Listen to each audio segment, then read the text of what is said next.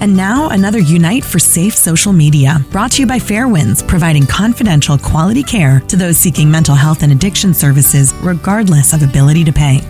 Hi, this is Chris Vineis from Unite for Safe Social Media. Our mission is to offer resources and tactics to families partnering together to ensure their kids are safe on social media. In May, a Harris poll found 50% of parents with kids younger than 18 felt their mental health had suffered over the last year because of social media. The U.S. Surgeon General's May Youth Mental Health Advisory found 70% of parents saying parenting is far more difficult than 20 years ago because of technology. Don't feel guilty, parents. It's not your fault. You're fighting against the world's most sophisticated algorithms with the sole intent of engaging and monopolizing your child's time and attention. If you find your teen is on social media far too long, begin to wean back the hours with the support of others. Stanford's mental health lab says, quote, talk to the parents of your kids' closest friends. Come to a collective agreement to help the kids simultaneously decrease their social media use.